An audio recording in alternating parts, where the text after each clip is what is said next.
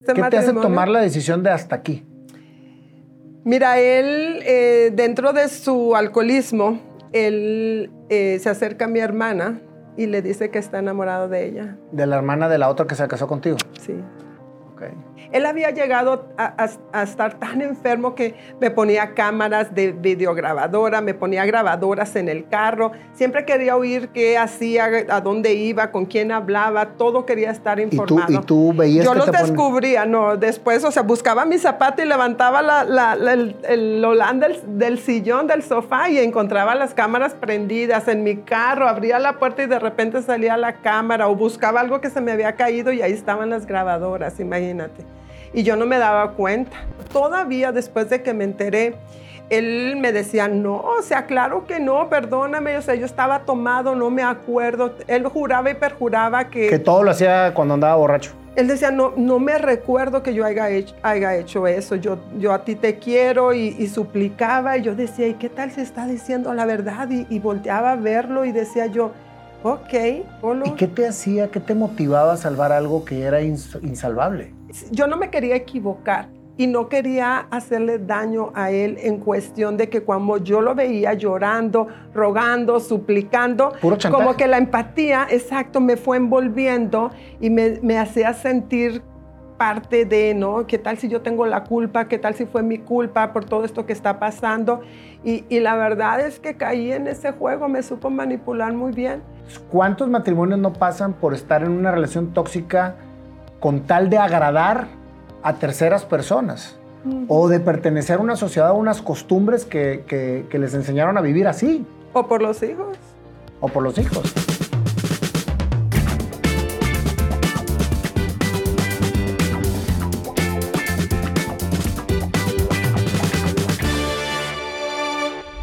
Olga, se nos hizo. Se nos hizo, ¿cómo estás? Muy bien, muy contento de que hayas venido hasta Monterrey para, para esta entrevista.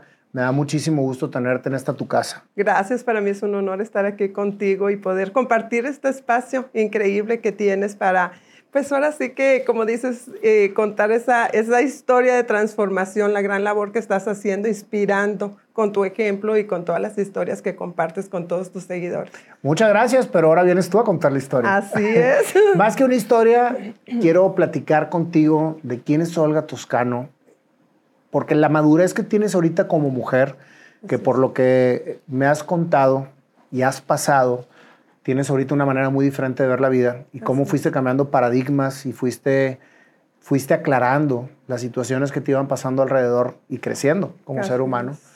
No es fácil. Y yo creo que tiene una historia por la cual te fuiste forjando y eres quien eres ahora. La verdad es que sí, es una historia que para mí ha sido de mucha enseñanza.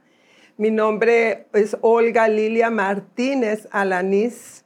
El apellido de Toscano es este, artístico ya, ¡Ah, de veras! no de, de casada, este, pero lo dejamos como artístico, pero soy aquí de Monterrey. A ver, platícame, ¿naciste aquí en. Monterrey? Nací aquí en Monterrey, aquí crecí en la ciudad de Guadalupe. Ándale, Y Guadalupe, después- Nuevo León. No, a Guadalupe, Nuevo León. Y a la corta, a- al- alrededor de la primaria nos movimos, nos cambiamos para la Azteca. Estaba en el nuevo fraccionamiento, papá construyó casa y nos fuimos a vivir allá. Así que ahí ¿Cómo dio crecí. gente buena la Azteca y sigue ¿Verdad dando gente buena en la sí, Azteca? las mejores. la verdad que... Este, ¿Cómo fue tu infancia, Olga? Fíjate que, que yo recuerdo mi infancia muy bonita, muy bonitos recuerdos. Mi papá, so- somos ocho de familia, Ocho. ocho, y yo soy la de en medio. Entonces ya te imaginarás, cu- cuatro más mayores y tres menores. Y para mí fue una experiencia muy bonita, papá y mamá, mamá siempre en casa apoyándonos a nosotros con la tarea, la escuela. Nosotros eh, estudiamos ahí en, en la Azteca y la preparatoria la hice en Guadalupe, en la preparatoria 8.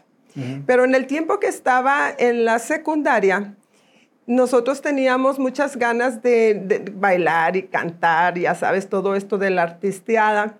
Y me recuerdo que mi mamá formó un grupo, ¿no te acuerdas de las caricaturas de burbujas? El programa Sí, claro, Burbujas con claro. Mafalda, Pistachón. Mimoso Ratón y el maestro, Ratón. el, ma- el ma- no, el doctor Memelowski. El- y, el, y el Ecoloco. Y el Ecoloco, el o sea. Ecoloco no podía faltar. Fíjate que mamá este, creó los disfraces entre ella y una de mis hermanas, que le gusta a ella muchísimo el teatro. es mi hermana la que sigue hacia arriba. Entonces nos presentábamos en las fiestas infantiles y caracterizábamos pues todos esos personajes y hacíamos el show, bailábamos, cantábamos y pues una, un, un espacio muy padre porque pues siempre andábamos en familia y divirtiendo a los niños. Después de ahí... O sea, tenías un grupo, un grupo infantil. Infantil. ¿Y qué edad tenías? En ese entonces, ay, ya ni me acuerdo de tantos años, dice, tenía alrededor de 11 años, 11, 12 años estábamos en ¿Y a ti te gustaba la artista? Fíjate que en, ahí empezó a, gustarme, me, gustaba mucho hacer el show. Después de ahí nos cambiábamos de muñequitas y Pero el show empieza, el show, o sea, empieza, a tu mamá se le ocurre porque siempre las veía jugar, a cantar y a bailar, sí. etcétera. Eh, quiero pensar, espero que no haya sido por lo económico, ¿verdad? Voy a ponerlas a jalar para ver qué sale. Sí, a ver qué sale y nos No, no es cierto. Todas estábamos, nos encantaban esas caricaturas y ella nos veía cuando las veíamos de burbujas, nosotros bailábamos y los imitábamos.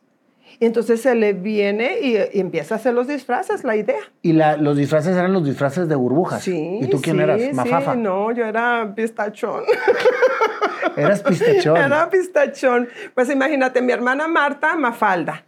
Eh, yo era pistachón, mi hermana Adelina era patas verdes, mi hermana la más pequeña, Diana, era mimoso y mi hermano era el ecoloco. O sea que agarró, agarró a todos sus hijos. Sí, Sí, y fue una etapa muy bonita. Obviamente ya crecimos, ya no queríamos hacer eso. Paréntesis. ¿Cuáles eran tus sueños cuando eras niña?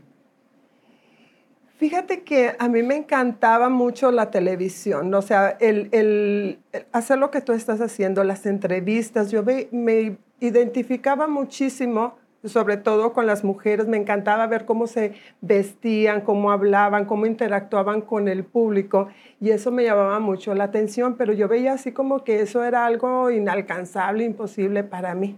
¿Por qué? Porque no estaba en el medio, nadie en la familia tenía el medio. Entonces hace cuenta que pues no nos, ni nos acercábamos a los canales ni, ni Pero te emocionaba pensar que tú podrías llegar a ser. Sí, yo me identificaba, me, me acuerdo también, me invitaban mucho, eh, pues ya un poquito más grandecita a los concursos de belleza, me decían, oye, vente. Pero hubo un, un momento en ese transcurso entre mis sueños y todo lo que yo quería para mi vida, como que permití que las opiniones de otras personas me fueran alejando de mis sueños y lo fui dejando así hacia un lado. Acabas de mencionar algo bien importante. Sí. Cuando uno sueña, cuando tú estás visualizándote de niño y emocionándote por lo que sueñas, la realidad es que no es un sueño. Es a lo que vienes a la vida.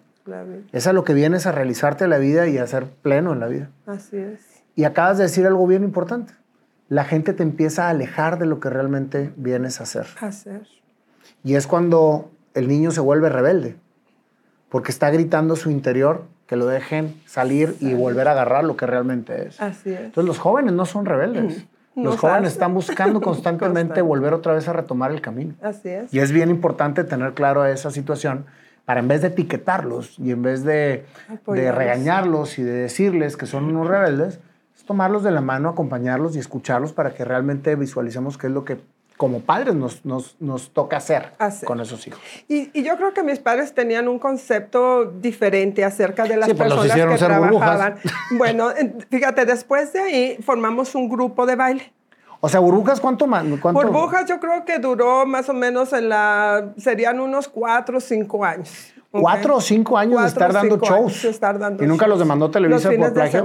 no, yo creo que en ese entonces se permitía, ¿no? Pero nunca hubo problema. Oye, si tienes fotos de, de, esos entonces, pásaselos al Canelo para que Se lo voy a pasar. Fíjate que no, no encontramos, esos álbumes se desaparecieron. Se desaparecieron. Hablaba con mi hermana hace más o menos como unos meses atrás. Decimos, queremos esas fotos. Porque después de ese show formamos el grupo de baile que éramos cuatro amigas, mi hermana y dos amigas más y una servidora. O sea que te llevabas muy bien con tus hermanos. Sí, sí, sí, sí, todavía hasta la fecha, los amo. Entonces formamos este grupo de baile y nos empezamos a presentar ritmo.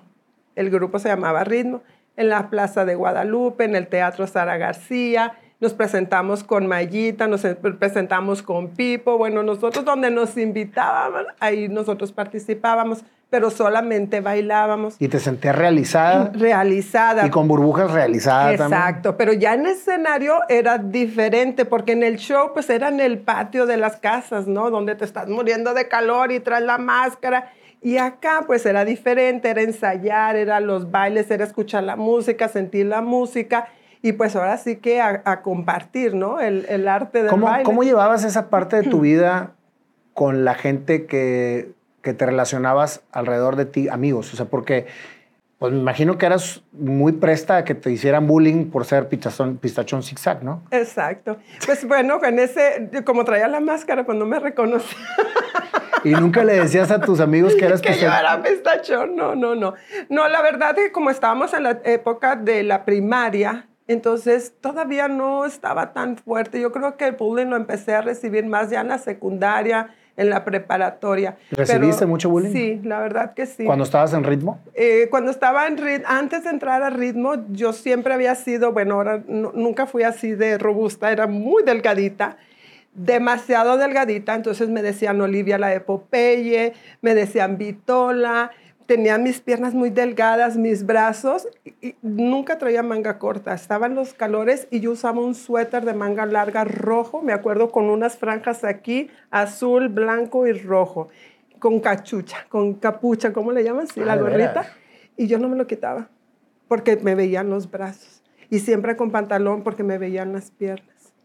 Entonces, eso lo viví en la secundaria. Entonces, como quiera, de una manera u otra, cuando estábamos en el grupo, pues también me sentía protegida con el disfraz. Cuando salía de ahí, pues me protegía con la ropa, no con mi suéter y todo. Entonces, pero sí me recuerdo que eso me dolía muchísimo, que siempre me estuvieran la pantera rosa, me decían. Entonces, todo eso me fui alejando un poquito y no tenía tantos amigos como normalmente hubiera tenido un chico. ¿Cómo reaccionaban tus papás ante esa situación? Porque me imagino que lo detectaban. Pues fíjate que nunca se los comenté. Fui una persona que, que no se quejaba, no, pensaba que no era importante. Pero estabas viviendo un tormento. Sí, pero era como aceptaba, decía, bueno, pues así es mi cuerpo. O sea, decía yo, sí, sí me parezco. Como que lo fui aceptando. Como que a lo mejor hasta me creía, ¿no? Decía yo, cierto, sí estoy. Entonces me cubría, porque ¿qué podían hacer mis papás? Ni modo que me engordara los brazos. ¿Sí? Entonces, pero ahora como adulto voy entendiendo que muchas de mis acciones o muchas de mis experiencias o no experiencias, lo que fui dejando a un lado fue precisamente por todos esos comentarios y todo eso que yo me fui creyendo y que fui recibiendo. Y ahí fue donde empecé a detener muchísimo mis sueños. Fíjate cómo, cómo en definitiva, cuando nosotros venimos por un objetivo a la vida, las circunstancias que nos toca vivir nos van, a, nos van creando una personalidad completamente diferente a lo que somos. Exacto, exacto. O sea, imagínate que tú soñabas con ser actriz, cantante, bailable, o sea, todo lo que tuviera que ver con, con los escenarios. Escenarios. Que tú te sentías protegida atrás de un disfraz. Exacto. Pero seguías en los escenarios. Exacto. Y luego te animaste a bailar lo de ritmo. Ya ahí ya sí, ahora sí eran faldas, eran vestuarios, ya era diferente. Ya ahí ya me sentía eh, capaz, me conectaba con la música y me desconectaba con mi cuerpo. O sea, ya no pensaba en y la seguías flaquita. O sea, seguía flaquita. Y como quiera te, decías, me voy a poner esto y te sentías bien. Sí, sí, sí. Fíjate que cómo cambia precisamente el tema del disfraz de pistachón que te hacía sentir arropada porque no te veías. Exacto. De la ropa de manga larga, la gorra y, y, todo lo que traías, a de repente salir a bailar, pues de una manera más, más descubierta. Exacto y sentirte aún bien, porque ahora tu ropa era el, el, arte. Ya eran las mallas, ya eran los calentones, ya eran las faldas, entonces ya se veía ya más parte de mis brazos, pero ya no me sentía... Porque estabas arropada en el arte, en la música. Exactamente, exactamente, hacía la conexión. Este grupo lo llevamos por varios años, la verdad que fue una de mis mejores etapas en mi vida. Me, recuerdo y me lleno de gozo todos esos momentos que pasamos llegamos a la televisión. ¿Tus papás te apoyaron siempre? Sí, sí, ellos nos apoyaban. Mamá nos cosía los, los vestuarios que nos poníamos y los diseñábamos nosotros y ella no los fabricaba. Claro que sí, mamá siempre estuvo ahí con nosotros.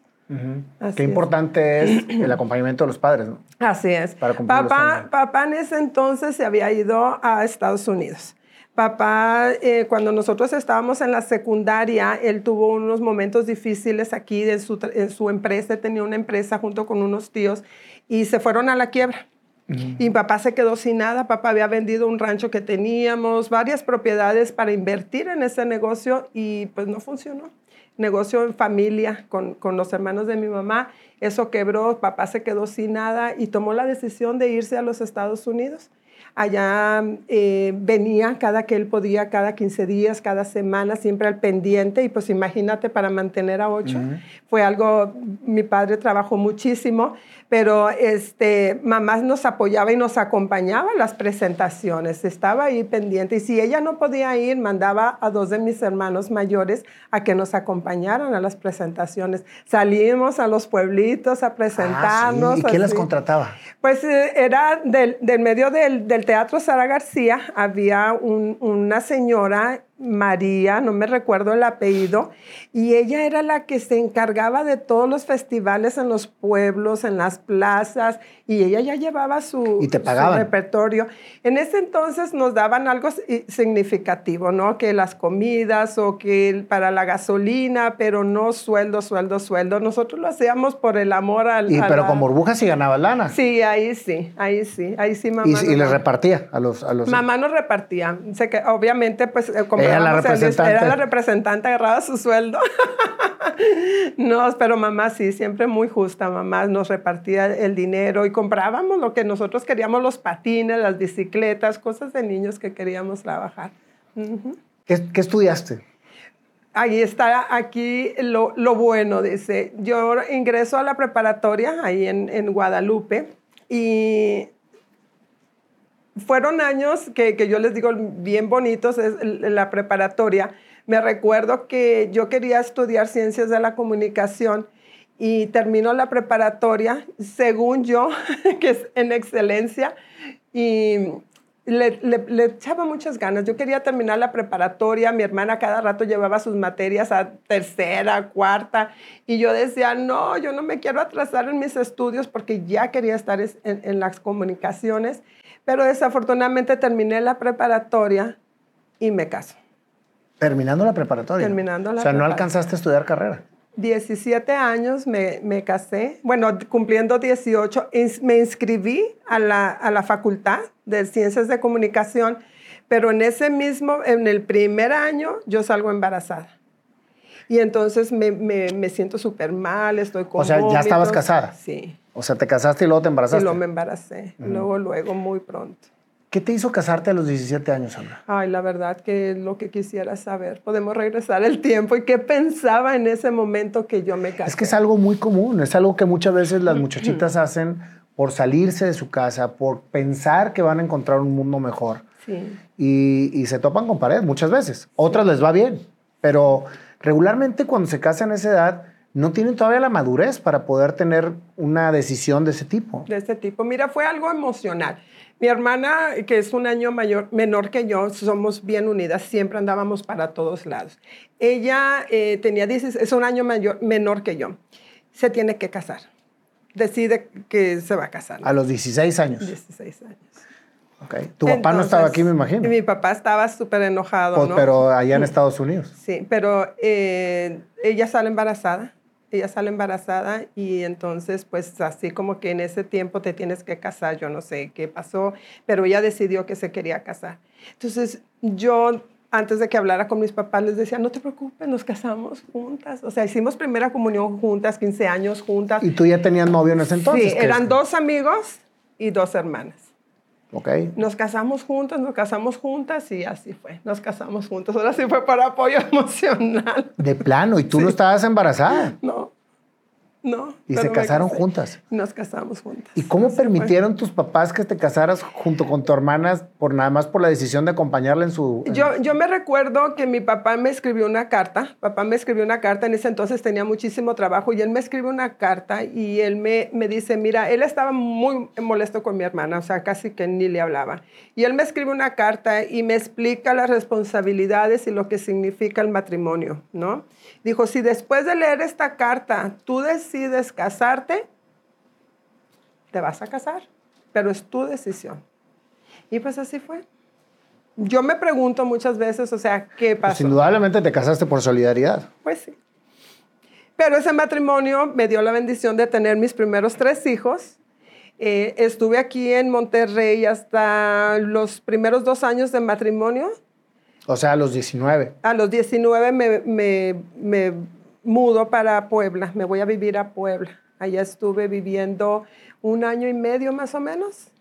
Vine a Monterrey a la boda de mi hermano y una vez que estaba aquí, ellos al otro día se regresaba a Houston. ¿Quién? Mi hermano, o sea, se casaba, y se iba con la esposa a Houston y de ahí se iban de luna de miel y ahí aproveché porque yo extrañaba mucho a mis papás, me subí al carro con ellos y me voy para Houston. Porque tu- tus papás ya vivían en Houston. Ya todos vivían en Houston. A ver, ¿cómo se van todos para allá? ¿Tu papá se va Bueno, primero? ma- se va primero mamá. Mamá es ciudadana. Entonces mamá se va para allá, tramita los papeles de papá, arregla a papá, se regresa mamá y se queda papá allá. Entonces comienzan los trámites, papá se hace ciudadano y comienzan los trámites para irnos arreglando a todos. Entonces se fueron yendo mi hermano, mis hermanos mayores y así fueron, pero como nosotros ya nos habíamos casado, ya nos habíamos casado, no, todavía no nos casábamos. Eh, meten los papeles, llegan los papeles por decir en diciembre y en enero yo me casaba. Entonces ya era ciudadana, Entonces sí, residente. residente. Entonces eh, llegan los papeles, me voy para Houston, entrego mi sobre, me dan mi residencia y dije, no, ahora sí ya te puedes casar, porque si yo me hubiera casado antes, pues no, hubieran no, no hubiera podido arreglar, me hubieran parado todo el proceso. Entonces regreso, me caso. Ellos trataron de convencerme allá que no me regresara, pero yo no, no escuché, no escuché. Y no te puedo decir que estaba enamorada porque ahora anal- analizo las cosas y no era por amor. Entonces, de la boda de tu hermano, te vas para Houston, Me voy para Houston. junto con tus tres hijos. Bueno, nada más tenía una, una, una. Allá fui a, a procrear más niños. ¿Y te vas para Houston con tu marido o sin tu marido? Me voy sin él. O sea, dijiste, no, esto no jala. Sí. No, la verdad es que dije, no, yo no quiero regresar a vivir a Puebla, me voy.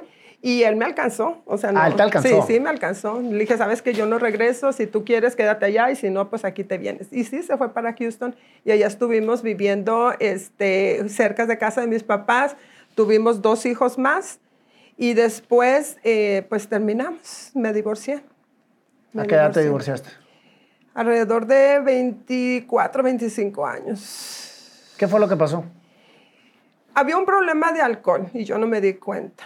Había un problema de alcohol, él tomaba, eh, siempre me hacía muchas escenas de celos, cada que tomaba, cada, cada fin de semana, me celaba si yo sonreía, ¿por qué sonríes? ¿Por qué te maquillaste de esa manera? ¿Por qué te vistes de esa manera? Si yo salía a trabajar y me quería, no sé, cambiar el look o algo, todo le molestaba, ¿no?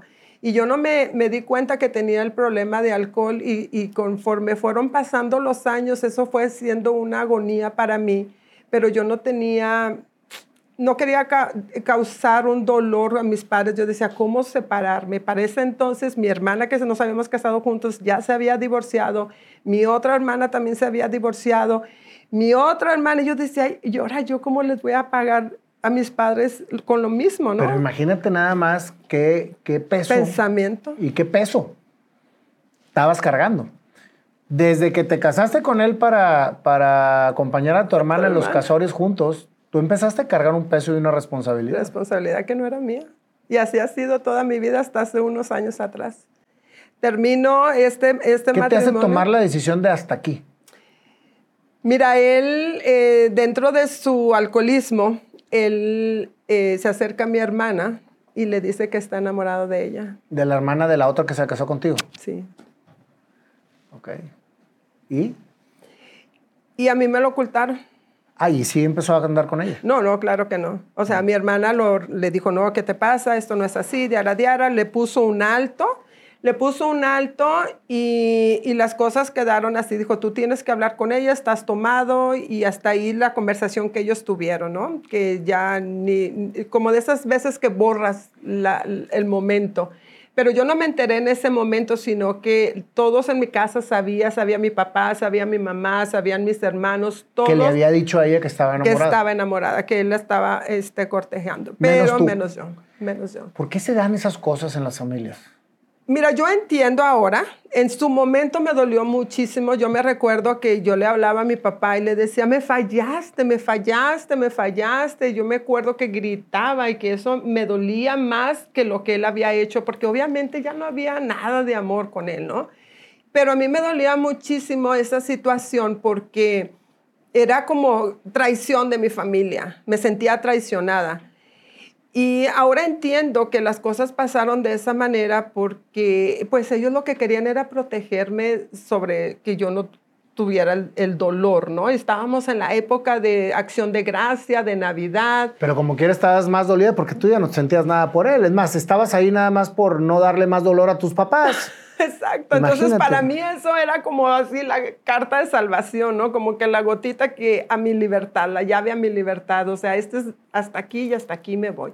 Él había llegado a, estar tan enfermo que me ponía cámaras de videograbadora, me ponía grabadoras en el carro. Siempre quería oír qué hacía, a dónde iba, con quién hablaba. Todo quería estar informado. ¿Y tú, veías Yo lo descubría, no. Después, o sea, buscaba mi zapato y levantaba el, el holanda del del sillón del sofá y encontraba las cámaras prendidas en mi carro, abría la puerta y de repente salía la cámara o buscaba algo que se me había caído y ahí estaban las grabadoras, imagínate. Y yo no me daba cuenta. Hasta que ya lo descubrí, pues entonces ahí fue donde yo empecé a decir, ¿sabes qué? Hasta aquí yo era una de las personas que, pues pensé que, que me iba a casar para toda la vida. Yo creo que uno no se casa pensando de que, ay, me voy a divorciar el día de mañana, ¿no?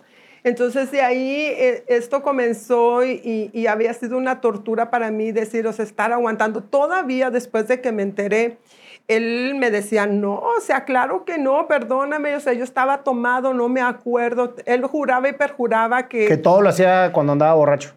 Y sí, él decía, no, no me recuerdo que yo haya hecho, haya hecho eso, yo, yo a ti te quiero y, suplicaba y yo decía, ¿y qué tal si está diciendo la verdad? Y, y volteaba a verlo y decía yo, ok, me voy a la iglesia, voy a hablar con el sacerdote y le digo, mira, esto me está pasando. Y me dice, ¿cuántos hijos tienes?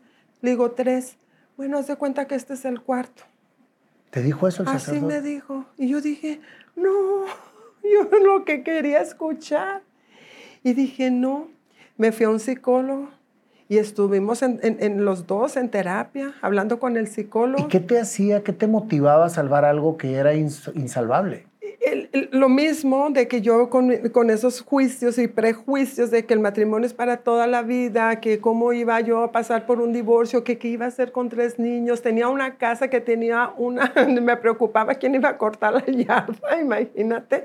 O sea, tantas cosas que yo decía, no, o sea, si algo, yo no me quería equivocar y no quería hacerle daño a él en cuestión de que cuando yo lo veía llorando, rogando, suplicando, como que la empatía, exacto, me fue envolviendo y me, me hacía sentir parte de, ¿no? ¿Qué tal si yo tengo la culpa? ¿Qué tal si fue mi culpa por todo esto que está pasando? Y, y la verdad es que caí en ese juego, me supo manipular muy bien. Pero ya cuando estuve trabajando con el psicólogo, estuvimos platicando, él me, me, me ayudó a encontrar Imagínate nada más cuántos matrimonios, porque no, a veces es la mujer y a veces es el hombre. Exacto. O sea, ahí, ahí no, puede, no hablamos de géneros, hablamos de situaciones. De situaciones. ¿Cuántos matrimonios no pasan por estar en una relación tóxica con tal de agradar a terceras personas? O de pertenecer a una sociedad o unas costumbres que, que, que les enseñaron a vivir así. O por los hijos o por los hijos. Que imagínate, yo creo que tus hijos no, la pasaban nada bien. Pues te voy a decir una cosa, que él tenía tanta precaución de cerrar la puerta y a caer el problema. Salías de la puerta y no había ningún problema. O sea, tus hijos nunca detectaron eso. No, mis hijos nunca presenciaron un escándalo de, de celos, nada, nada. Él me desvelaba hasta las 4, 5, 6 de la mañana discutiendo sobre el tema, pero mis hijos nunca presenciaron. ¿Y tú, tú te le revelabas o simplemente le pedías perdón? ¿O cuál era tu reacción? Yo ya llegué a un punto en que ya me quedaba callada. ¿Y fue violento contigo? No físicamente, pero verbalmente sí. Que es muchas veses más fuerte lo verbal, ¿no? Estaba con, con, constante... Es, exacto los celos, eh, me decía que, que, pues que no, no, bueno, ahora sí con palabras fuertes, ¿no? Me decía muchas veces, ¿sabes qué vales madre? Me decía, no vales madre. Y eran palabras que, que todavía a veces cuando las recuerdo, digo yo, o sea, ¿qué le pasaba? O sea, ¿cómo yo fui permitiendo? Yo no entiendo porque no es culpa de él, sino, es, no es culpa de nadie, sino responsabilidad de que yo no abrí los ojos antes, que yo no me di cuenta, tal vez por no tener esa madurez, no conocer acerca de los valores. Y por el temor de quedarte sola.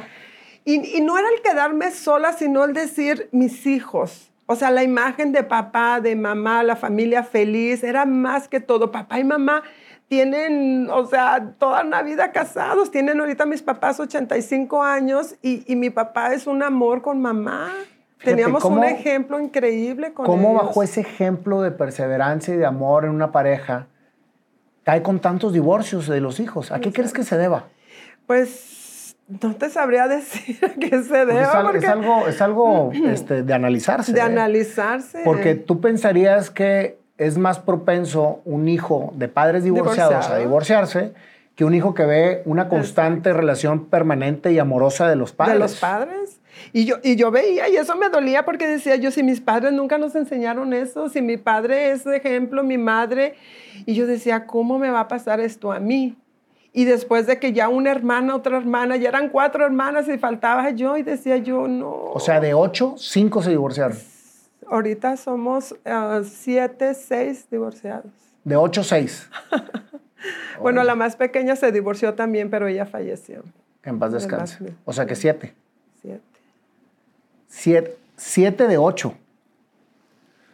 Fíjate nada más, es algo, es algo verdaderamente de analizar. Y ¿eh? nunca vimos violencia con papá, o sea, al contrario, mi papá, yo lo admiro muchísimo, te platico luego que está una dedicación de él en, en, uno de mis libros por ese ejemplo, esa fortaleza, esa unión, ese amor, ese respeto que papá con mamá, o sea, hasta, hasta el día de hoy es, es su viejita, o sea, casi, casi hasta le da la comida en la boca, mi papá la ama como no tienes una idea toma la decisión de dejarlo y cómo reacciona él, una persona tan manipuladora. Él, él, entendió, él entendió el proceso ya cuando llegó el punto, después de la iglesia, después del psicólogo y todo. Un día me escribió una carta. Eh, cuando yo entro a la casa, eh, había decorado, había limpiado la casa, tenía flores por todos lados. Me escribió una carta, la puso sobre la cama. Yo tomé esa carta y ahí escribió toda nuestra historia desde que nos conocimos, esto y esto y esto y esto y pum, pum, pum.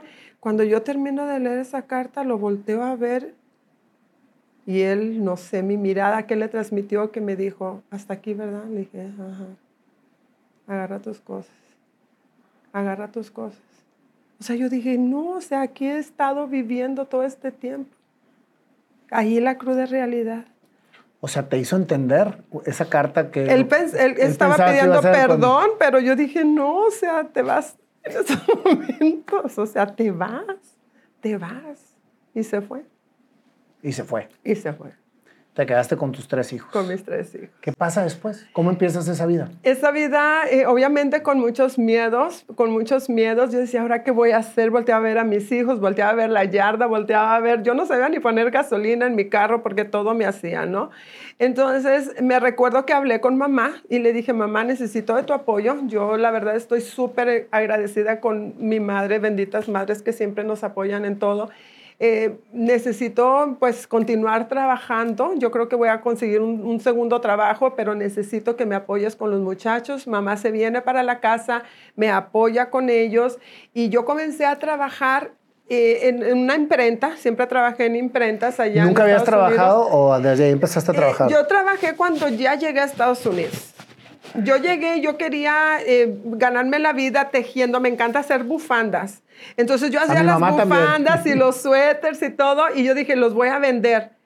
Pero cuando vas a la tienda ya los encuentras en 8 dólares, 10 dólares un suéter. Y yo decía, yo no voy a vender mi, trabajo en eso. Así que ya fue una idea hacia un lado. Entonces eh, empecé a ir a la escuela a estudiar inglés. Y en la escuela encuentro una, una señora, conozco una señora que me presenta a la hermana que estaba necesitando personal en una imprenta y ella vivía enfrente de casa de mamá. ¿Es difícil llegar como, como migrante a Estados Unidos? Fíjate que ahí comenzó un punto muy importante en mi vida en ese trabajo. Ese trabajo fue clave para yo llegar o haber llegado a donde yo llegué en Estados Unidos. En esa encuadernadora, era encuadernadora.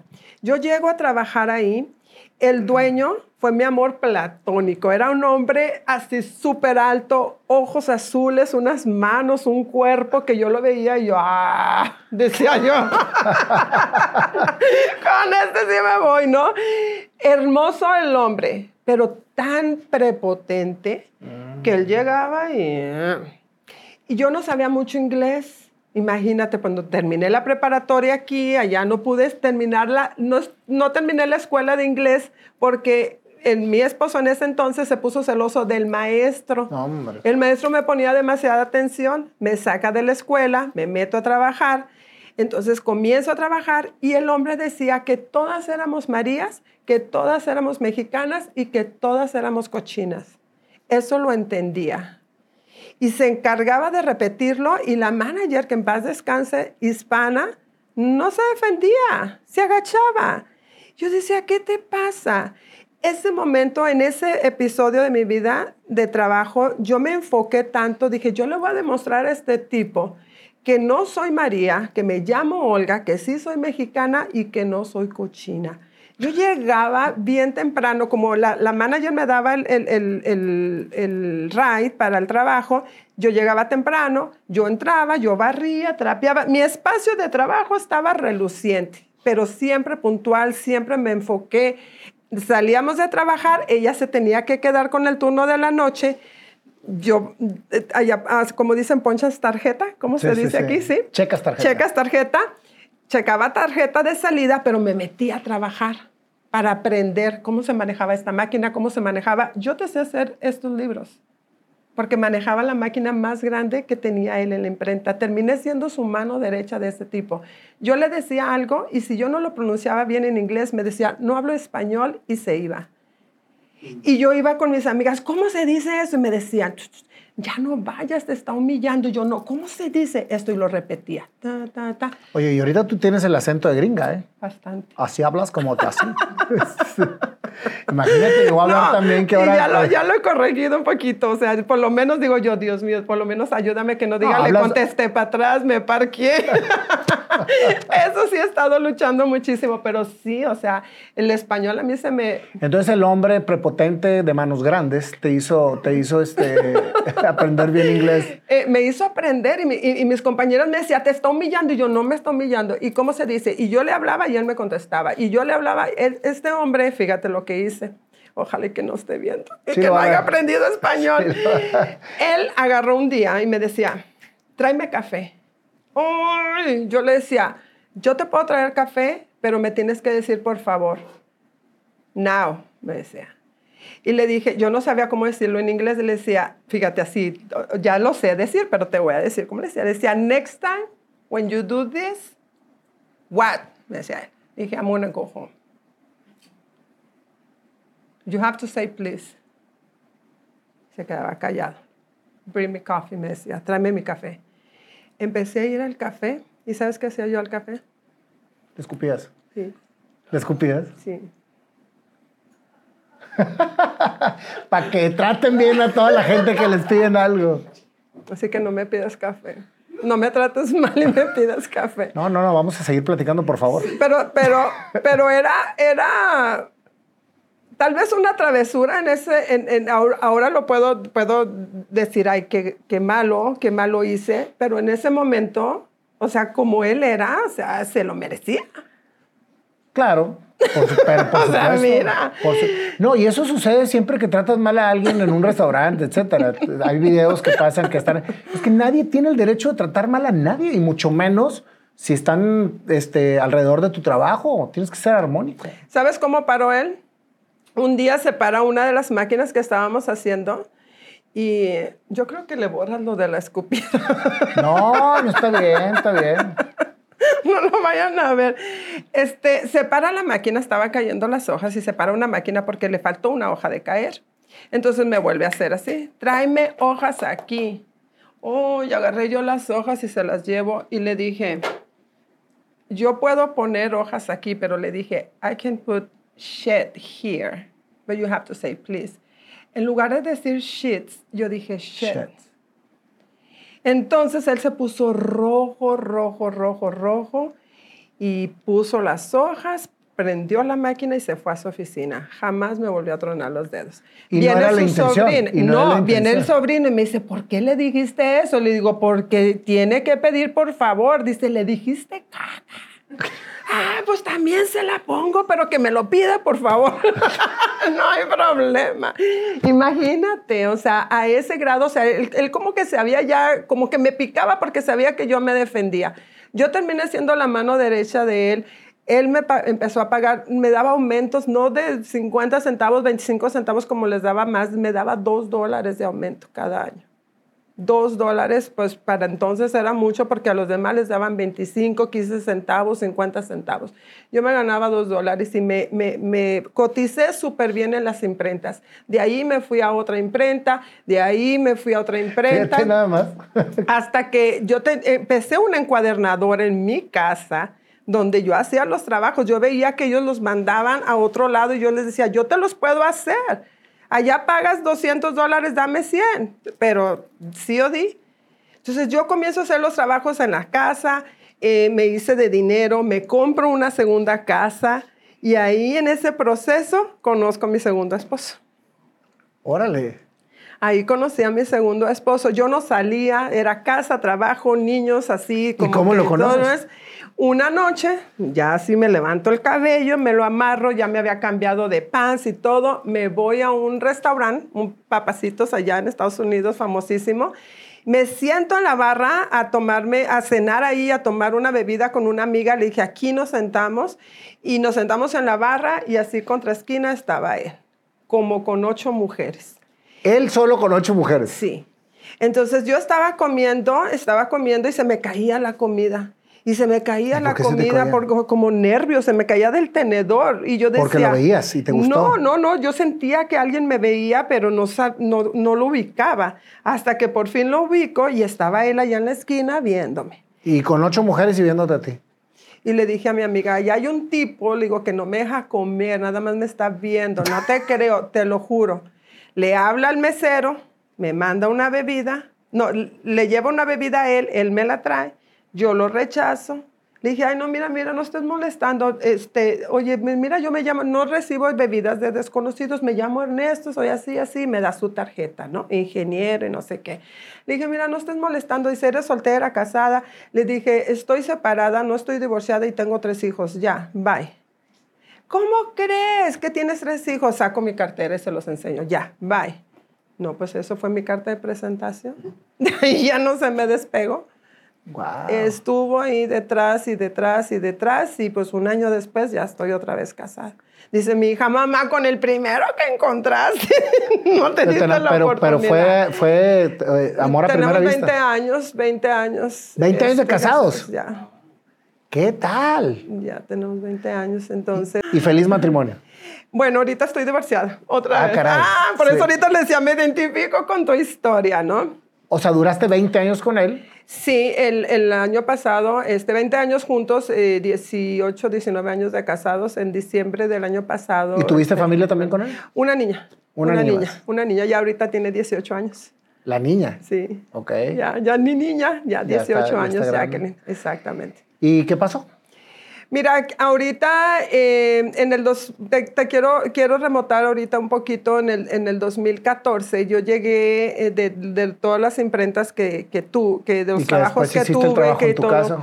Yo llegué a un puesto, un puesto muy grande en una imprenta, se llama Point Smith. Nosotros imprimíamos para todas las tiendas de, de restaurantes aquí. ¿Puedo mencionar restaurantes? Sí, claro. Whataburger, eh, Burger King, eh, las gasolineras allá en Estados Unidos, todas las que ves de, de Shell, de Chevron, todos los anuncios por dentro y por fuera, nosotros los imprimíamos y los distribuíamos a México, Puerto Rico yo en ese trabajo, yo comencé desde manejando un montacargas.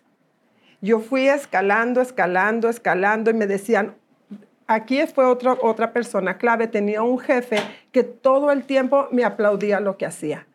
Oye, mira esto, se hace como ella dice. Mira, ¿cómo ves este proyecto? Yo decía, yo lo haría así, así, se hace como ella dice. Pero tú ya traías todo el bagaje de las imprentas. De las imprentas. ¿Y por qué volviste otra vez a un montacargas? Porque ya no quería ser manager. Ya no quería ser manager. Yo quería ser una empleada que entraba y salía y no me preocuparme por nada. ¿Qué te hizo traer, caer en esa mentalidad? Porque es muy, muy difícil bajar. Sí, la verdad, pero me estaba aumentando más el sueldo.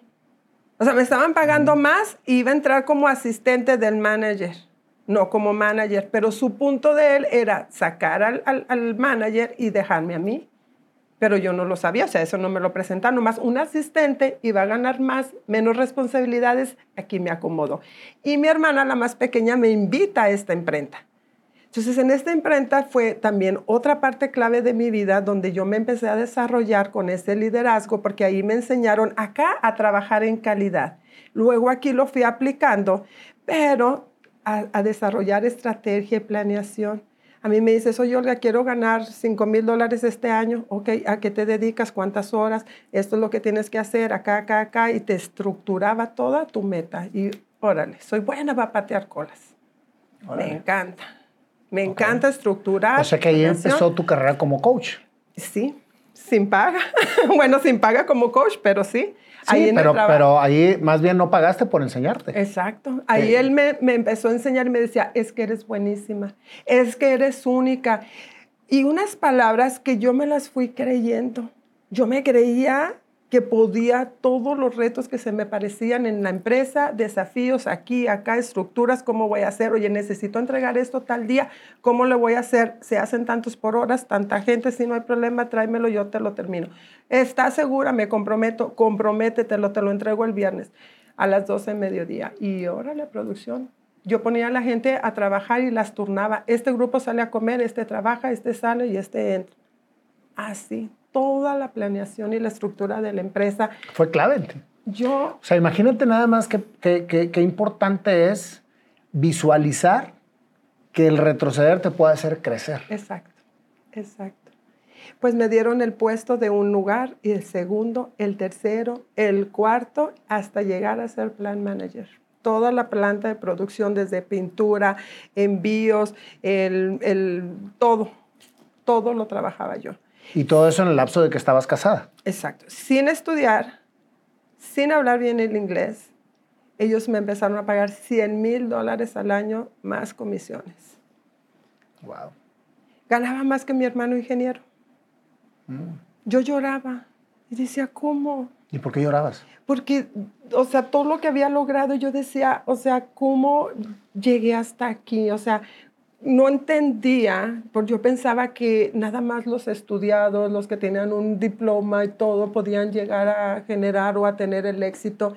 Yo decía, yo nada más terminé la preparatoria. Y, y lo veía como, me orgullecía, pero al mismo tiempo me daba miedo. ¿Por qué? Porque pensaba, o sea, nada es para siempre. Decía, ¿qué va a pasar? O sea, un día que acabe, ¿no? Y yo me empecé a preparar para ese día. Decía, voy a empezar a trabajar mi plan B. Y comencé un negocio con un plan B. ¿Qué negocio? Nutrición. Nutrición, multinivel.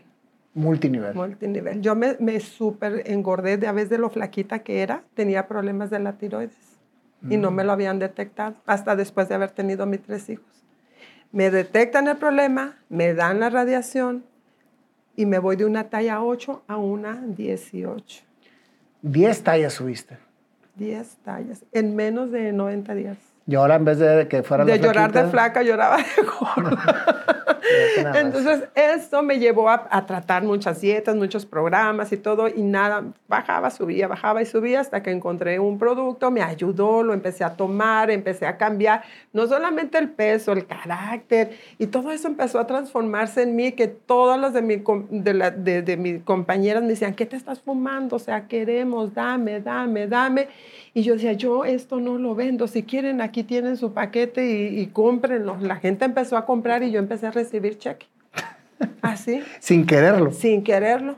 Llegó un punto en que yo dije, ok, o sea, yo gano lo que yo quiero ganar, estoy bien, pero esta gente que se está metiendo, pues no tiene el ingreso que yo tengo y yo no las puedo apoyar y ni les puedo enseñar porque no sé nada. Así que tomé la decisión y me empiezo a capacitar para poderlas guiar a ellas para tener un ingreso diferente y mejor. Y como quiera estabas dentro de la imprenta. Sí, lo hacía dentro de la imprenta yo tenía un club de nutrición. Yo ahí a todos les daba su desayuno pasaba yo no los hacía pasaba una compañera de trabajo les decía de qué sabor quieres tu malteada de qué sabor de qué sabor malteadas de proteína agarraba cobraba las preparaba las entregaba y ya nomás iba y me entregaba mi dinero. Y aparte ganabas y aparte ganabas dinero por vender. Sí. Gracias por el tequila producción ¿Y luego? Entonces, pues imagínate, generaba dinero, no tenía que hacer las malteadas, alguien más las hacía. Y aparte ganabas un dineral como, como manager, como plan manager. Exacto, exacto. Y ya no lo hacía por el dinero, lo hacía por la nutrición. Entonces, ese fue mi plan B, ¿no? En ese transcurso, ¿verdad? De que, de que estaba todo funcionando bien, yo empiezo a generar un buen dinero, eh, la empresa sufre un se desfalcan, se quedan, se quedan, tienen dos opciones, de irse a la quiebra o de reducir personal. Y comienzan a hacer toda una estructura para reducir gastos. Aquí me ocupan a mí, me encierran una semana en un hotel y no para lo que te puedas imaginar, sino a trabajar. a trabajar. A ver, Olga, ¿cómo podemos estructurar este departamento? Éramos varias personas, no solamente yo, y empecé a estructurar todo, cómo ahorrar dinero, cómo podíamos eliminar gastos diaria a diaria, y ya que terminé, ¿Te fuiste? Olga para la calle. No, me ah, dejaron ir. Ah, tú fuiste parte de la de reestructura. Les ayudaste a reestructurar y fuiste reestructurada. Exacto. Ya que o sea que hiciste bien planeado tu plan B. Exacto. Bueno, pues sí, pero el plan B no estaba a la altura del plan A, obviamente. Entonces yo decía, ¿qué voy a hacer? Y seguías casada. Y seguía casada. Tú quieres llegar al divorcio.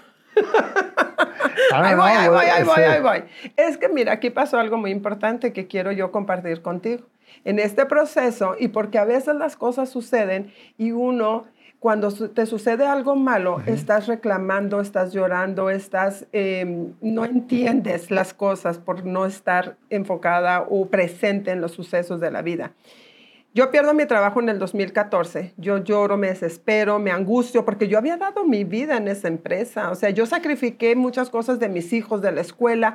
Yo esa empresa la amaba como si fuera mía. Yo hasta los domingos iba, yo trabajaba y a lo mejor fue un escape de, no, no, enfrentar o confrontar las cosas que estaban pasando en mi vida o en mi matrimonio.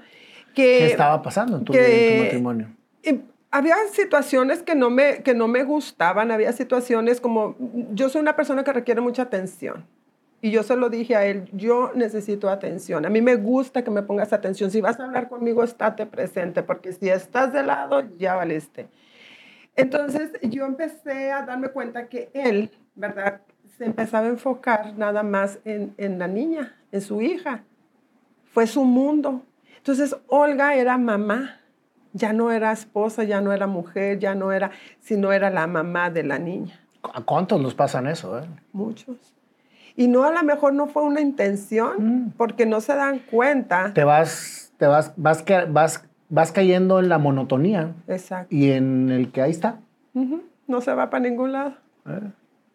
En el 2014 pierdo el trabajo, se destabiliza mi economía. Sí tenía ahorros, tenía mi plan de retiro. Allá en México no te, digo, allá en Estados Unidos no te dan un dinerito aquí como aquí cuando te dejan ir. Allá nada más te dan las gracias y si te va bien te pagan las vacaciones. A mí me dieron un mes de sueldo y me dejan ir. Yo tan deprimida que estaba que me voy a Cancún por dos semanas a llorar. ¿Sola? Ah, no, pues con mi familia, me llevo a mamá, papá, todos. Me voy para Cancún. Estábamos allá disfrutando de la playa, el sol y todo. Yo dije, bueno, ya me quedo dos semanas, ya no tengo a quien pedirle permiso, que si tengo que regresar o no regresar al trabajo. Y estando allá en Cancún, eh, recibimos una llamada de parte de mis hermanas. A mi hermana, la más pequeña, le habían diagnosticado con cáncer en el seno en el 2012. ¿Que fue la que te consiguió el trabajo en la imprenta? Sí, y a ella le habían dejado ir mucho antes, como dos, tres años antes que pasara todo esto. Ya no trabajamos juntas. Le había dado su cáncer en el 2012 y en el 2014 le regresa. Pero le regresa ya en una etapa cuatro, una etapa terminal ya con la amistad. Y nos llama, me habla mi hermana y me dice, Diana no nos contesta, no sabemos nada de ella. Le digo, vayan a buscarla a su casa. Fueron a buscarla a su casa, se enteran mis hermanas, me llaman mis hermanas, yo traía a mis papás. ¿Cómo yo le iba a decir eso a mis papás? Pero la encuentran muerta. No, eh, la habían desahuciado por seis meses. Entonces ahí estaba, pero estaba encerrada en su mundo, en su dolor, en su tristeza. Para mí, pues mi hermana más chiquita nos parecíamos bastante en el carácter, en el físico y todo, y, yo sentía que, pues, que se me iba la vida, o sea, yo decía, no, ¿cómo es posible? O sea, 38 años tenía ella en, ese entonces, y a mí me, me, agarró mucha desesperación, no podía parar de llorar, de llorar, nos vamos, nos estamos aquí en Monterrey, llegamos de Cancún a Monterrey, de aquí manejamos a Houston, yo iba todo el camino llorando, llorando, y mamá, ¿qué tienes? Nada, mamá, es que este yo, según yo, peleando con el marido, ¿no? Llegamos, ¿El marido ya sabía? Sí, pero mis papás no. Yo decía, no, ¿cómo les avisó eso? Regreso a Houston, eh, me voy directamente a casa de mi hermana el otro día, le dije, ¿qué pasó? Permíteme trabajar, vivir contigo este proceso, vamos a ver qué se puede hacer. Y empezamos las dos a trabajar. Me dijo, ok, pero aquí la vocera soy yo. Lo que escuches, lo que veas, tú calladita, yo informo a la familia y tú calladita. Perfecto acepté condiciones, trabajamos ese proceso. Diana se fue deteriorando cada vez, cada vez más y más, el tratamiento no funcionaba. Llegó un momento en que le dijo al doctor Diana, las cosas no están funcionando. ¿Qué es lo que, lo que a ti te gustaría hacer en estos momentos? ¿A dónde te gustaría ir? Y ella volteó a verme y yo dije, ay, ¿dónde no me pide ir a París? Dije, ¿por qué qué hago yo sin trabajo? Pensé, ¿no? Ahora me río, pero en ese entonces eran lágrimas. Y me dice, ¿me llevas a Disneylandia?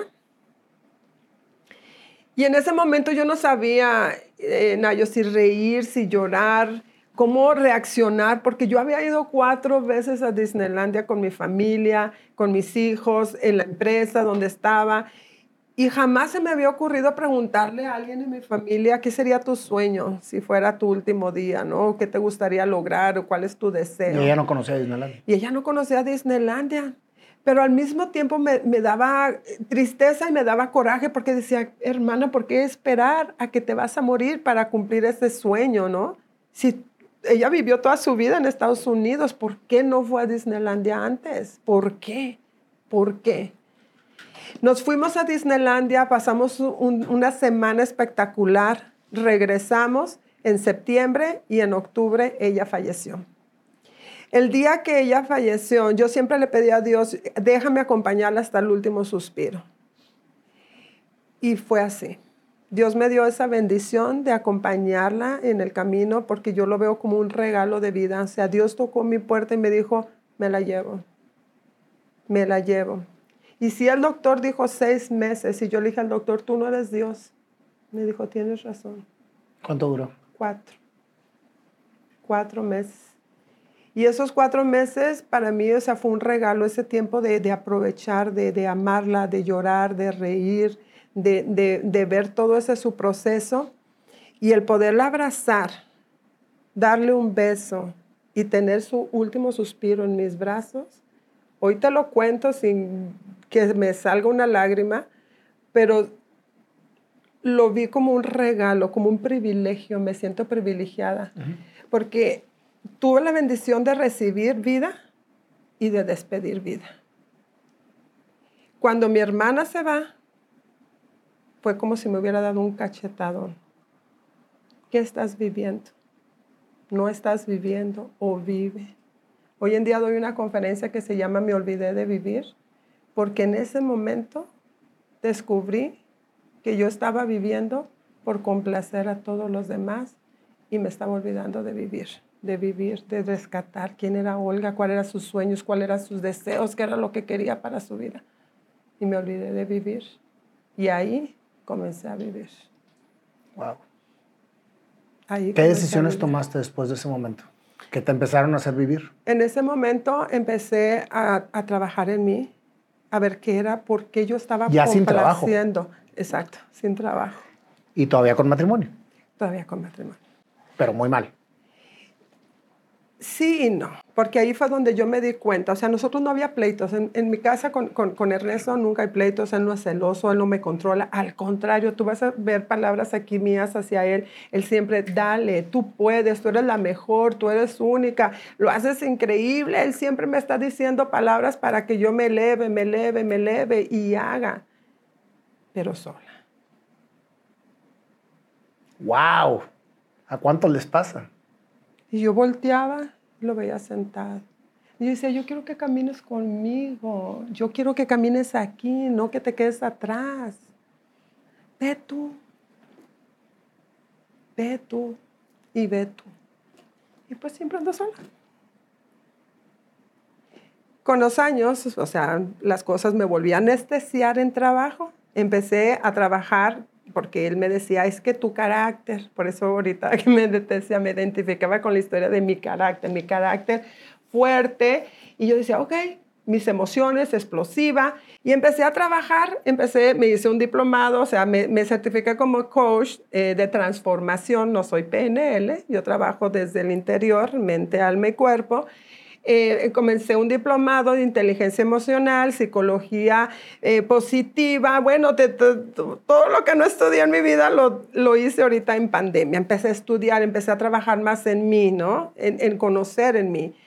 Y en, en, el 2014 lo venía trabajando, pero nunca estudiando, siempre con no con certificaciones, sino con talleres, con personas, con apoyo, con psicólogos, de ese tipo de talleres, hasta que yo dije, ahora yo estoy lista para poder ayudar a alguien más a transformar su vida. En este entonces eh, empieza, eh, pasa lo de mi hermana, yo empiezo a trabajar en mí, empiezo a rescatar al amor propio, a darme cuenta de que si yo no trabajo en mí, que si yo no me amo, que si yo no me respeto, no puedo hacerlo con los demás y empecé a hacer las cosas que a mí me gustaban hacer. Un año, dos años después, comienzo a escribir el primer libro que se llama La Metamorfosis del Éxito. En este libro eh, hablo precisamente de los valores, los mandamientos y, y este libro me ayudó muchísimo a entender esa metamorfosis de la cual yo estaba queriendo alcanzar, que era lo que yo quería para mi vida. Y, y, a lo mejor ahorita en estos momentos te puedo decir, todavía no estoy segura qué quiero para mi vida, pero descubrí lo que no quiero para mi vida. Wow, yo creo que eso es mucho más importante. Exacto. Entonces, cuando viene la pandemia, que quedamos en casa, que ya estamos los dos en, dentro de la casa, ahí es donde yo empiezo a descubrir y a darme cuenta de muchas cosas que yo ya no estaba dispuesta a soportar, que yo ya no estaba dispuesta a vivir, que ya no estaba dispuesta. Sí. Abrí los ojos. Y, se lo dije. Y ahí hiciste, bye. Y se lo dije, no. Le dije, esto y esto me siento así, así, así, así. De esto me siento. ¿Qué es lo que te molesta de mí? Porque yo subo y tú bajas, yo bajo y tú subes. ¿Qué estás huyendo de mí? Me dijo tu carácter. Perfecto. Trabaja en mi carácter. Y empecé. Mm, meditación, llegaba a la casa, si molestaban los perros del perro, los valía, estaban los trastes sucios, los lavaba y ya no recibía nada. Entonces trabajaba, llegaba y todavía limpiaba. Y ellos sentados viendo la televisión. Y yo solucionando, y yo solucionando. Y cuando decido, ¿sabes qué? Viví mi duelo, trabajé mi proceso, les digo, le, le platicaba una amiga hace rato, me ponía la canción, la de Me dediqué a perderte. Ah, casi me cortaba las venas, imagínate. Me sentía culpable, que yo era la culpable de que la situación estaba así. Y el día que le dije, ¿sabes qué? Hasta aquí me voy, ya iba a cambiar ya me había dado cuenta. Y entonces empieza, por favor, y regresa y perdóname y esto, y vamos a trabajarlo, y vamos a trabajarlo. Y yo, no, no, no, no. Meto los papeles de divorcio, sale mi divorcio el año pasado, y él todavía sigue pidiendo una oportunidad. Y, y está ahí como papá, está ahí como amigo, es un gran amigo, o sea, podemos hablar y tocar temas súper bien. Pero algo se rompió. Algo se rompió. Y a veces digo... O algo te hizo despertar. Exactamente, exactamente. Entonces me dice, yo quiero, yo quiero, yo quiero. Está bien, pero ahora es lo que yo quiero. Claro. Yo ya no estoy dispuesta a lo que los demás quieran. Ahora, ¿qué quiere Olga? ¿Qué quiere Olga de aquí en adelante? A los 50 años, tengo 52 años, a los 50 años, yo comienzo a correr, empiezo a correr a correr, a correr, a correr, una conexión con la naturaleza, con los árboles, con el viento.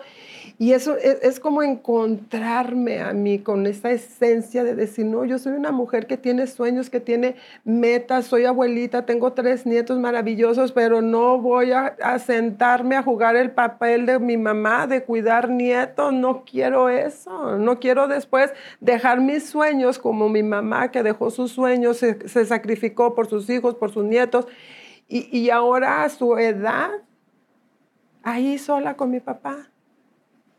Dije, no, yo tengo mucho más por, por encontrar, por sacar, por, por recuperar a esa Olga que se quedó ahí, esa Olga que dejó sueños. Yo tuve la oportunidad de estar en la televisión. Mi hermana hacía el programa de Tolocho y Lochito, no sé si te acuerdas. Mi hermana era la guionista, Adelina Martínez. Yo iba al canal con ella y los de noticias me decían, hey, vente, me encanta tu close-up, vamos a hacer, apréndete este guion. Y ella me dijo, no, este ambiente aquí no, no te van a... O sea, siempre viviste para los demás. Hasta que abriste los ojos y nunca es tarde. ¿eh? No, no. Por eso te digo, ahorita, yo cumpliendo los 50 años, yo me siento así como que, like, wow, tengo el mundo a mis pies, vuelvo a recuperar mis sueños, escribo, leo, hago coaching, me tomo un curso, un diplomado, siempre buscando de aprender más. Ahora, ahora puedo salirme de la película de mi vida y ver los personajes y ver la, el trama y poderlos cambiar aprendí esta, esta frase que me gusta, estás a un pensamiento de cambiar tu vida. Y entendí que creamos nuestras experiencias de vida a través de lo que pensamos y de lo que creemos. Es pensamiento, sentimiento y acción. Si no te gusta lo que estás actuando, analiza lo que estás pensando. Si no te gusta lo que estás sintiendo, cambia lo que estás pensando. A veces nos contamos unas historias me dice mi hijo, mamá, trabajaste demasiado. Tengo un hijo que requiere mi atención, está deficiente de mi atención. Tuve que trabajar. Pero ¿por qué no le reclaman al papá? Le reclaman a la mamá. Y yo estuve a punto de caer en la culpabilidad. Hasta que dije, no, yo hice lo mejor que pude con lo que sabía y con lo que tenía. Y si para ti estuvo mal, no lo repitas. Ahora eres padre y no lo repitas con tus hijos. Pero mírate, eres un hombre de bien. Está comprando su segunda casa. Le digo, tienes 28 años, tienes dos hijas, no tomas, no fumas, no Algo hiciste bien. Le dije, si no hubiera trabajado tanto, ahorita me estuvieras reclamando, mamá, ¿para qué no estuviste? ¿Para darnos arroz y frijoles? Entonces, gracias a mi desarrollo personal, aprendí a no dejarme que me tiren al piso, a que no me chantajeen. Me dice, mis hijas quieren una nieta normal. Y mi otro nieto, abuela, estás en YouTube. ¡Ah! Y sube y baja y le dice a todo el mundo que su abuela está en el canal de YouTube. Entonces digo, está bien, cada uno va a tener su opinión y no voy a poder agradar a todos. Cada hijo es diferente, cada persona es diferente, mis hermanas, mis padres, pero ya estoy dispuesta a hacer lo que yo quiero. Por eso ahora me atrevo a tocar puestas y decir, yo quiero esto. Ya no me voy a quedar sentada a ver que me caiga del cielo lo que me va a caer, porque yo sé que Dios tiene un plan perfecto para mí. Y ese plan, o sea, yo me, me, me lleno, me lleno de, de gozo, de placer, poder compartir cada uno de mis libros, cada una de las frases, y yo sé que no es un libro perfecto, yo sé que hay escritores eh, profesionales y todo, pero mis libros son de mi corazón, mis libros no están editados por una persona, mis libros son mis palabras, son mis frases, es todo lo que yo siento y lo que yo creo, lo plasmé aquí. Este libro, eh, uno de los más recientes, Mi hijo es homosexual, fue un libro muy difícil. Platícame de este libro. Este libro, eh, yo tengo cuatro hijos, tres mujeres y un hombre. Y hace, es un, es un, resumen de 10 años, un resumen de 10 años. En, cuando mi hija, este, una de las, no la menor, sino la segunda de abajo hacia arriba, cumple sus 15 años, Le hago su quinceañera, su vestido. Mide más de seis pies mi hija. Y pues es gruesa su cuerpo. Termina sus 15 años y no pasaron más que unos meses y viene y me dice, mamá, eh, yo me recuerdo que estaba trabajando, me llevaba trabajo a la casa y estaba yo bien ocupada y me dice, mamá, eh, soy lesbiana. Y yo así, ¿qué? Soy lesbiana. Mira, Nel, no estés molestando. Yo en ese entonces te decía muchas groserías, te decía, no estés molestando, déjame en paz, estoy trabajando, tengo que terminar este proyecto, por favor, vete, ponte a lavar trastes, date un baño, a ver qué haces, pero no estés molestando. Imagínate qué duro, ¿eh? Para tu hija. ¿Sabes lo que me costó? Exacto. ¿Sabes lo que me costó venir a hablar contigo? ¿Cuántos días, cuántas noches llevo pensando para poder venir a hablar contigo para que tú me, me mandes a bañar? Y se sube y azota puertas, me subo yo, nos peleamos y todo. Pero imagínate, yo pensé, era April era abril primero, Día de los Inocentes, allá en Estados Unidos. Pues yo pensé que era una broma. Y estaba acá yo tan concentrada y de repente que vengan y ah, te digan por eso reaccionaste así. Pues, o sea, yo, yo dije, es una broma porque ya temprano me habían hecho otra broma, otros de mis hijos. Entonces yo pensé que era una broma, que venía a molestar y yo dije, estoy muy ocupada. Pues no, o sea, era verdad.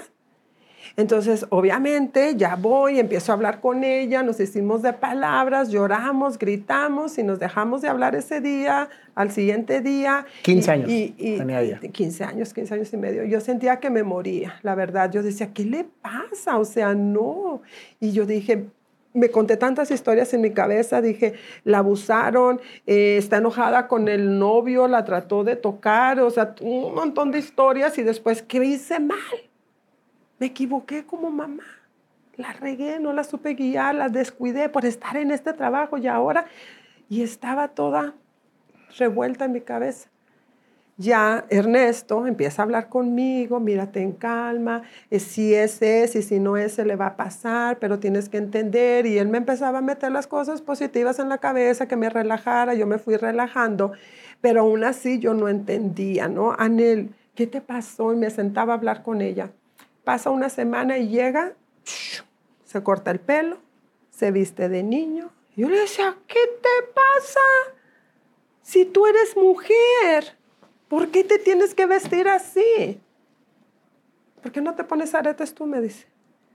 ¿Por qué te pones pantalón si tú eres mujer? Y empezó un trabajo con ella. A los 16 años no le venía su menstruación. La llevo al doctor, la diagnostican con un síndrome de se llama, que ella tiene cromosomas X y Y. Le pasa uno entre 80 mil. Uno entre 80 mil y mi hija fue la ganadora. Gracias a Dios no se le desarrollaron ningún órgano masculino. Tiene sus órganos femeninos, excepto los ovarios. Sus ovarios no se desarrollaron, no puede tener hijos. Y yo dije, bien, Ahorita le checan las cromosomas, se las cambian y ya vuelve a la normalidad. y el doctor me mete una regañada. Claro que no. Esto no tiene nada que ver, según los doctores, pero yo sigo pensando que sí. Porque el psicólogo le dice, no te sientes un hombre en un cuerpo de mujer. Y ella dice, no, yo soy mujer. Bueno, hubo procesos, pasé el duelo, les digo yo. Es el duelo de la negación ¿verdad? De donde la culpa, la negación, la negociación y después la aceptación. Paso todo el proceso, no pasa ni un mes ni dos y viene la segunda y me dice, mamá, estoy en una relación. Mi hija, la, mayor, ya tenía mi nieto, ya había estado con, con, pareja, siempre estuvo tratando ella dentro de ella de, estar con, un, con pareja normal, ¿no? Como se había enseñado, como uno, las expectativas que uno pone hombre-mujer y tienes tus hijos y eres feliz y ya vas a la escuela y diara, diara. Pues viene y me dice, y a mí me, me soltó el estómago así, literal. También, que era también... Sí, me dice, mamá, estoy en una relación, a mí me gustan las mujeres desde hace mucho tiempo y este, no te había dicho antes, pero ahorita te quiero decir que, que, pues que tengo, estoy saliendo con tal persona y a mí se me soltó el estómago, corrí para el baño, le dije, vienes para acá. Me encerré en el baño, dije, ¿ahora qué hago? ¿Qué le digo? ¿Qué hago? ¿Qué digo? A la segunda. A la segunda. Y cuando abro la puerta le dije, está bien, hija, los hombres a veces son medios estúpidos. Fue mi respuesta, con perdón de los presentes.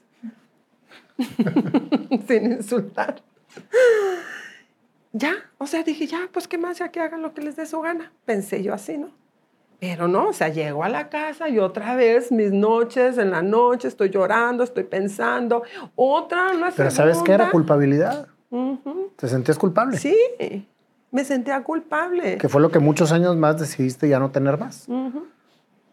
Me sentí culpable, ¿sabes por qué? Porque dije, a lo mejor no tuvieron esa imagen de papá. Y a lo mejor se idealizaron a mamá, trabajadora, luchona, sacando adelante, y, y esa imagen se hicieron. O sea, eso llegué a pensar. Y, muchas otras cosas, ¿no? Me equivoqué, me faltó tiempo con ellas, ¿qué tal si las abusaron? Y ellas me decían, no, no, no, fuimos abusadas, mira que, no, mamá, no. Simplemente me dice la, la, grande, me empezó a decir, yo me enamoro del, del alma de la persona, si es hombre, si es mujer, se enamoraban del alma. Y bueno, hoy son felices las dos, ellas son, eh, las dos este, traen su banderita y traen todo de, de arcoíris y pues yo ya también me hago mis playeras para apoyarlas, escribí el libro, aquí habla mi proceso. Mi tercera hija habló en un segmento del bullying y habló cómo en la escuela sí llegan a, manipular a, los hijos con esto. Mi hija eh, fue abusada, fue eh, expuesta con el bullying y ella pudo reaccionar, pudo defenderse y una vez que ella se levantó con esas personas que la estaban haciendo bullying, pues tomó la fuerza y empezó a defender a todos los demás débiles que les hacían lo mismo. Y ahí se encuentra una chica lesbiana y esta chica, pues le agradecida, se le abraza, se le, se le cuelga y empieza a manipularla. O andas conmigo, me corto, o andas conmigo, me mato, me tomo pastillas. Y terminó en una relación con ella. Ya cuando yo me doy cuenta, meses después de lo que estaba pasando, gracias a Dios la llevé a terapia, fuimos al psicólogo, todo cambió y ella ya está feliz con su novio, bien enamorada. O sea que la tercera también se estaba viendo por ahí. Por a lo mejor eh, influencia de las Influencia. Es lo que decía Ernesto. tus hijas la están influenciando. Tus hijas no, no, no, pero no necesariamente. Bueno, Entonces yo le decía, ok, si es influencia y no es, pues se le va a pasar. Entonces no te preocupes porque ahora el que sentía que se moría era él. Y no yo. Y entonces ahora yo ya por fuera decía, ahora sí, tú te mueres porque es tu hija. Y cuando me pasaba a mí me decían, no hay problema, déjala ser. Claro. Y ahorita eres una mujer plena. Despertaste. Estoy feliz, estoy despierta. Como te digo, sé lo que no quiero en mi vida y eso me ha dado la oportunidad de no estar rodeada con personas que no quiero estar de ser más selectiva con mis amistades, ser más selectiva con mi intelecto, con mi corazón, con todo lo que yo quiero, hasta con mi comida que, que, hago todos los días. Puedo seleccionar, puedo decidir lo que me aporta y no lo que me resta. Me encantó lo que dijiste, que a lo mejor no tienes plena claridad de lo que quieres en tu vida, pero sí de lo que no quieres. Exacto. Y eso es una gran, gran ventaja. Así es. Definitivamente. Pues muchas gracias, Olga. Gran, gran historia. La verdad es que no me equivoqué al decirte que te vinieras para Monterrey. Gracias por la invitación. Muy emotiva. Eh, definitivamente a muchas mujeres que están pasando por este, por este tipo de situaciones les va a servir muchísimo tu historia, porque este, este programa es para eso. Es precisamente para conectar con las historias de las personas que han salido adelante ante cualquier situación. Y para mí son historias, la vida es una escuela vas aprendiendo. Y si tú no aprendes de la experiencia que te está tocando vivir, la vuelves a repetir y la vuelves a repetir y la vuelves a repetir de diferentes maneras. Entonces, las experiencias de la vida no son un castigo, es una experiencia, es una enseñanza. No preguntes para qué, sino por qué. Más bien por qué, para qué. ¿Para qué? ¿Para qué? ¿Por qué? ¿Para qué? Sino para qué. ¿Para qué? ¿Para qué me está sucediendo a mí? ¿Qué tengo que aprender yo de aquí? Y que tengo que mejorar y que tengo que transformar. Y convertirse en esa persona, ya fuera hay mucho sufrimiento, porque tú eres esa persona que criticas, que juzgas, que, que estás poniendo cosas negativas en los demás. Poder tocar el hombro de una persona y decir, hey, deja de sufrir.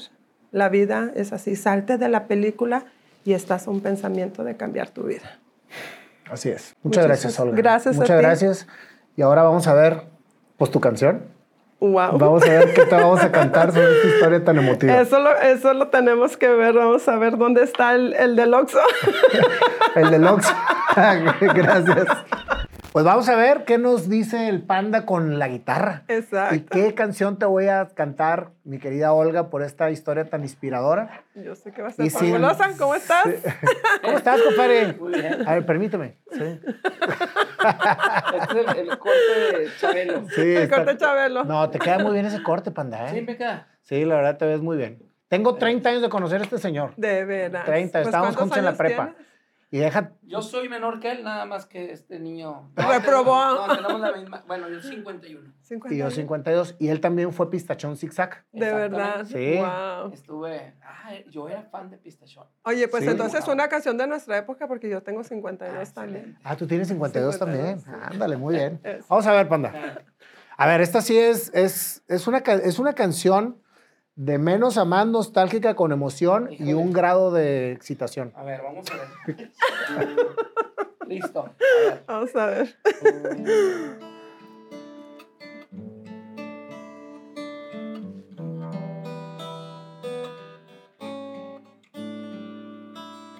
Una niña soñadora, magia en su interior, jugaba a ser actriz en su emoción.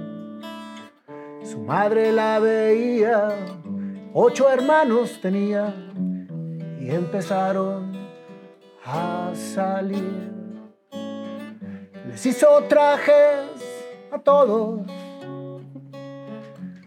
burbujas veían y en eso se convertían. Olga fue pistachón y a las fiestas animó. Cinco años en piñatas, metida en un disfraz. Flaca era ella y ahí se sentía superior. Actuaba y bailaba y a su vez se escondía lo que a ella le hacía sentir muy mal.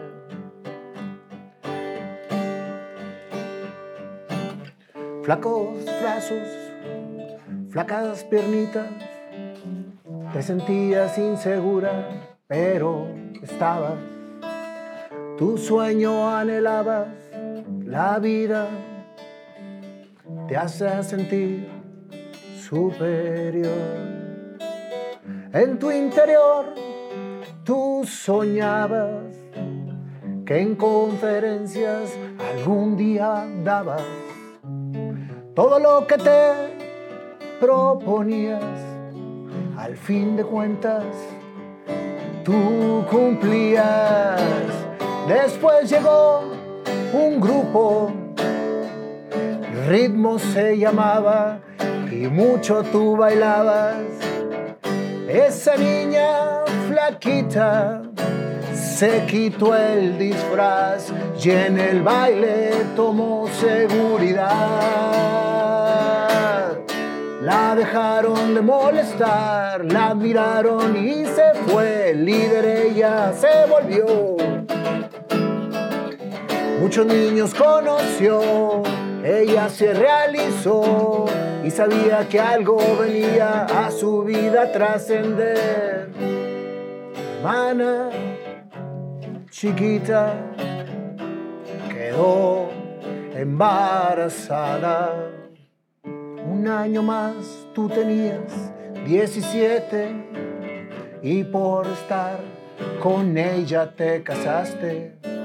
Solidarias las dos hermanas pequeñas tomaron una decisión. Casada te volviste, a un hombre te uniste, a Puebla tú te fuiste a vivir.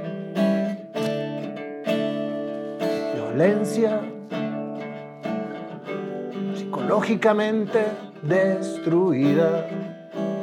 Un hombre que tomaba y que no te pelaba, solamente te celaba y te violentaba. Regresaste a la boda de tu hermano a Monterrey y a Houston te fuiste a vivir. Sin saber inglés, todo era raro para ti, pero en tu mente querías vivir, trascender, trabajar. Sin inglés llegaste, ya una imprenta te metiste. No sabías qué iba a pasar y el hombre de brazos grandes te iba a enseñar. Temor, admiración y grandes aprendizajes. Le hiciste a ese hombre mucho buen trabajo. Te pedía las cosas muy mal y el inglés tú fuiste aprendiendo. Please, this, tell me, please. If you don't, I'm go. Tú decías y el Señor te veía. Ok.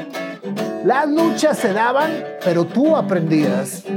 Y así te enseñaste a vivir.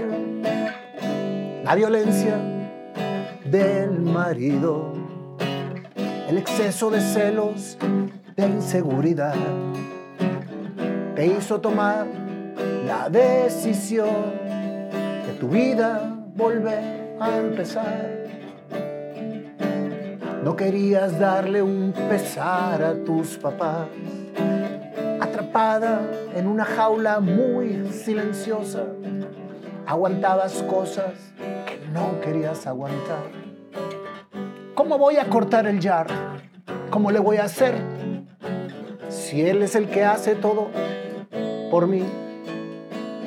Agarraste valor, a tus hijos llevaste y una decisión tú tomaste, te liberaste, seguiste creciendo, trabajaste, te especializaste, una imprenta, otra más, todo era para volar, todo iba bien, fuiste tú creciendo hasta que un día conociste tu siguiente amor.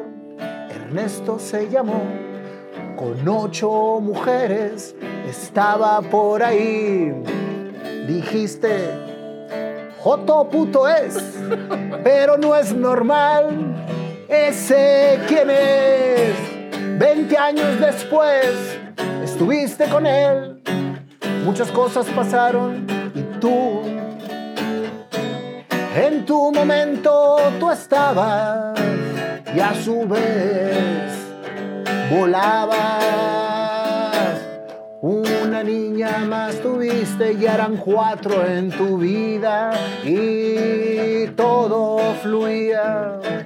Todo parecía que estaba bien. A puestos altos llegaste tú también. Hasta que volteaste atrás y te diste cuenta que no era normal, que sola estabas y nada tenías, solamente un marido que todo te decía, va muy bien, estás bien, pero no estás conmigo, decía. Vidas individuales, cada quien por su lado, éxitos rotundos, pero en una soledad. Abriste los ojos, entendiste que era el momento de vivir para ti. Despertaste, escribiste y a tu vida descubriste. Todo pasó, Olga empezó a tomar cursos hacerse experta en todo lo que le gustaba, le encantaba, para entender hacia dónde ir. La vida te dio angelitos que agarraron su camino. En un momento, shock, eso fue, hasta que entendiste que eso era para ellas Tú como madre no tuviste culpa. Simplemente acompañaste. Si cada una se fue por donde quería estar y si cada uno está donde quiere estar, es su vida, eres madre y tú hiciste lo mejor. No eres culpable, eres madre y eso te hace ser superior. Tres libros escribiste, conferencias diste, coaching a todas y todos los que te piden. Ahora eres Olga, la que soñó en lo que hoy es.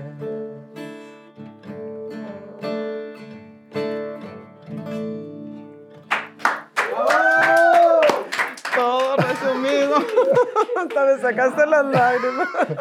y a ti también. Oye, es que estaba muy larga la historia, ¿no? Te faltó. Pues cántame otro. Te faltó el pedacito, Ah, ¿no es cierto? Ay, oye, qué o sea, No, no es imaginación, te digo que esto- fluye esto apenas- apenas es iluminación. todo, Claro. Qué de talento. de las historias que de repente nos, nos ponen, es un reto para nosotros.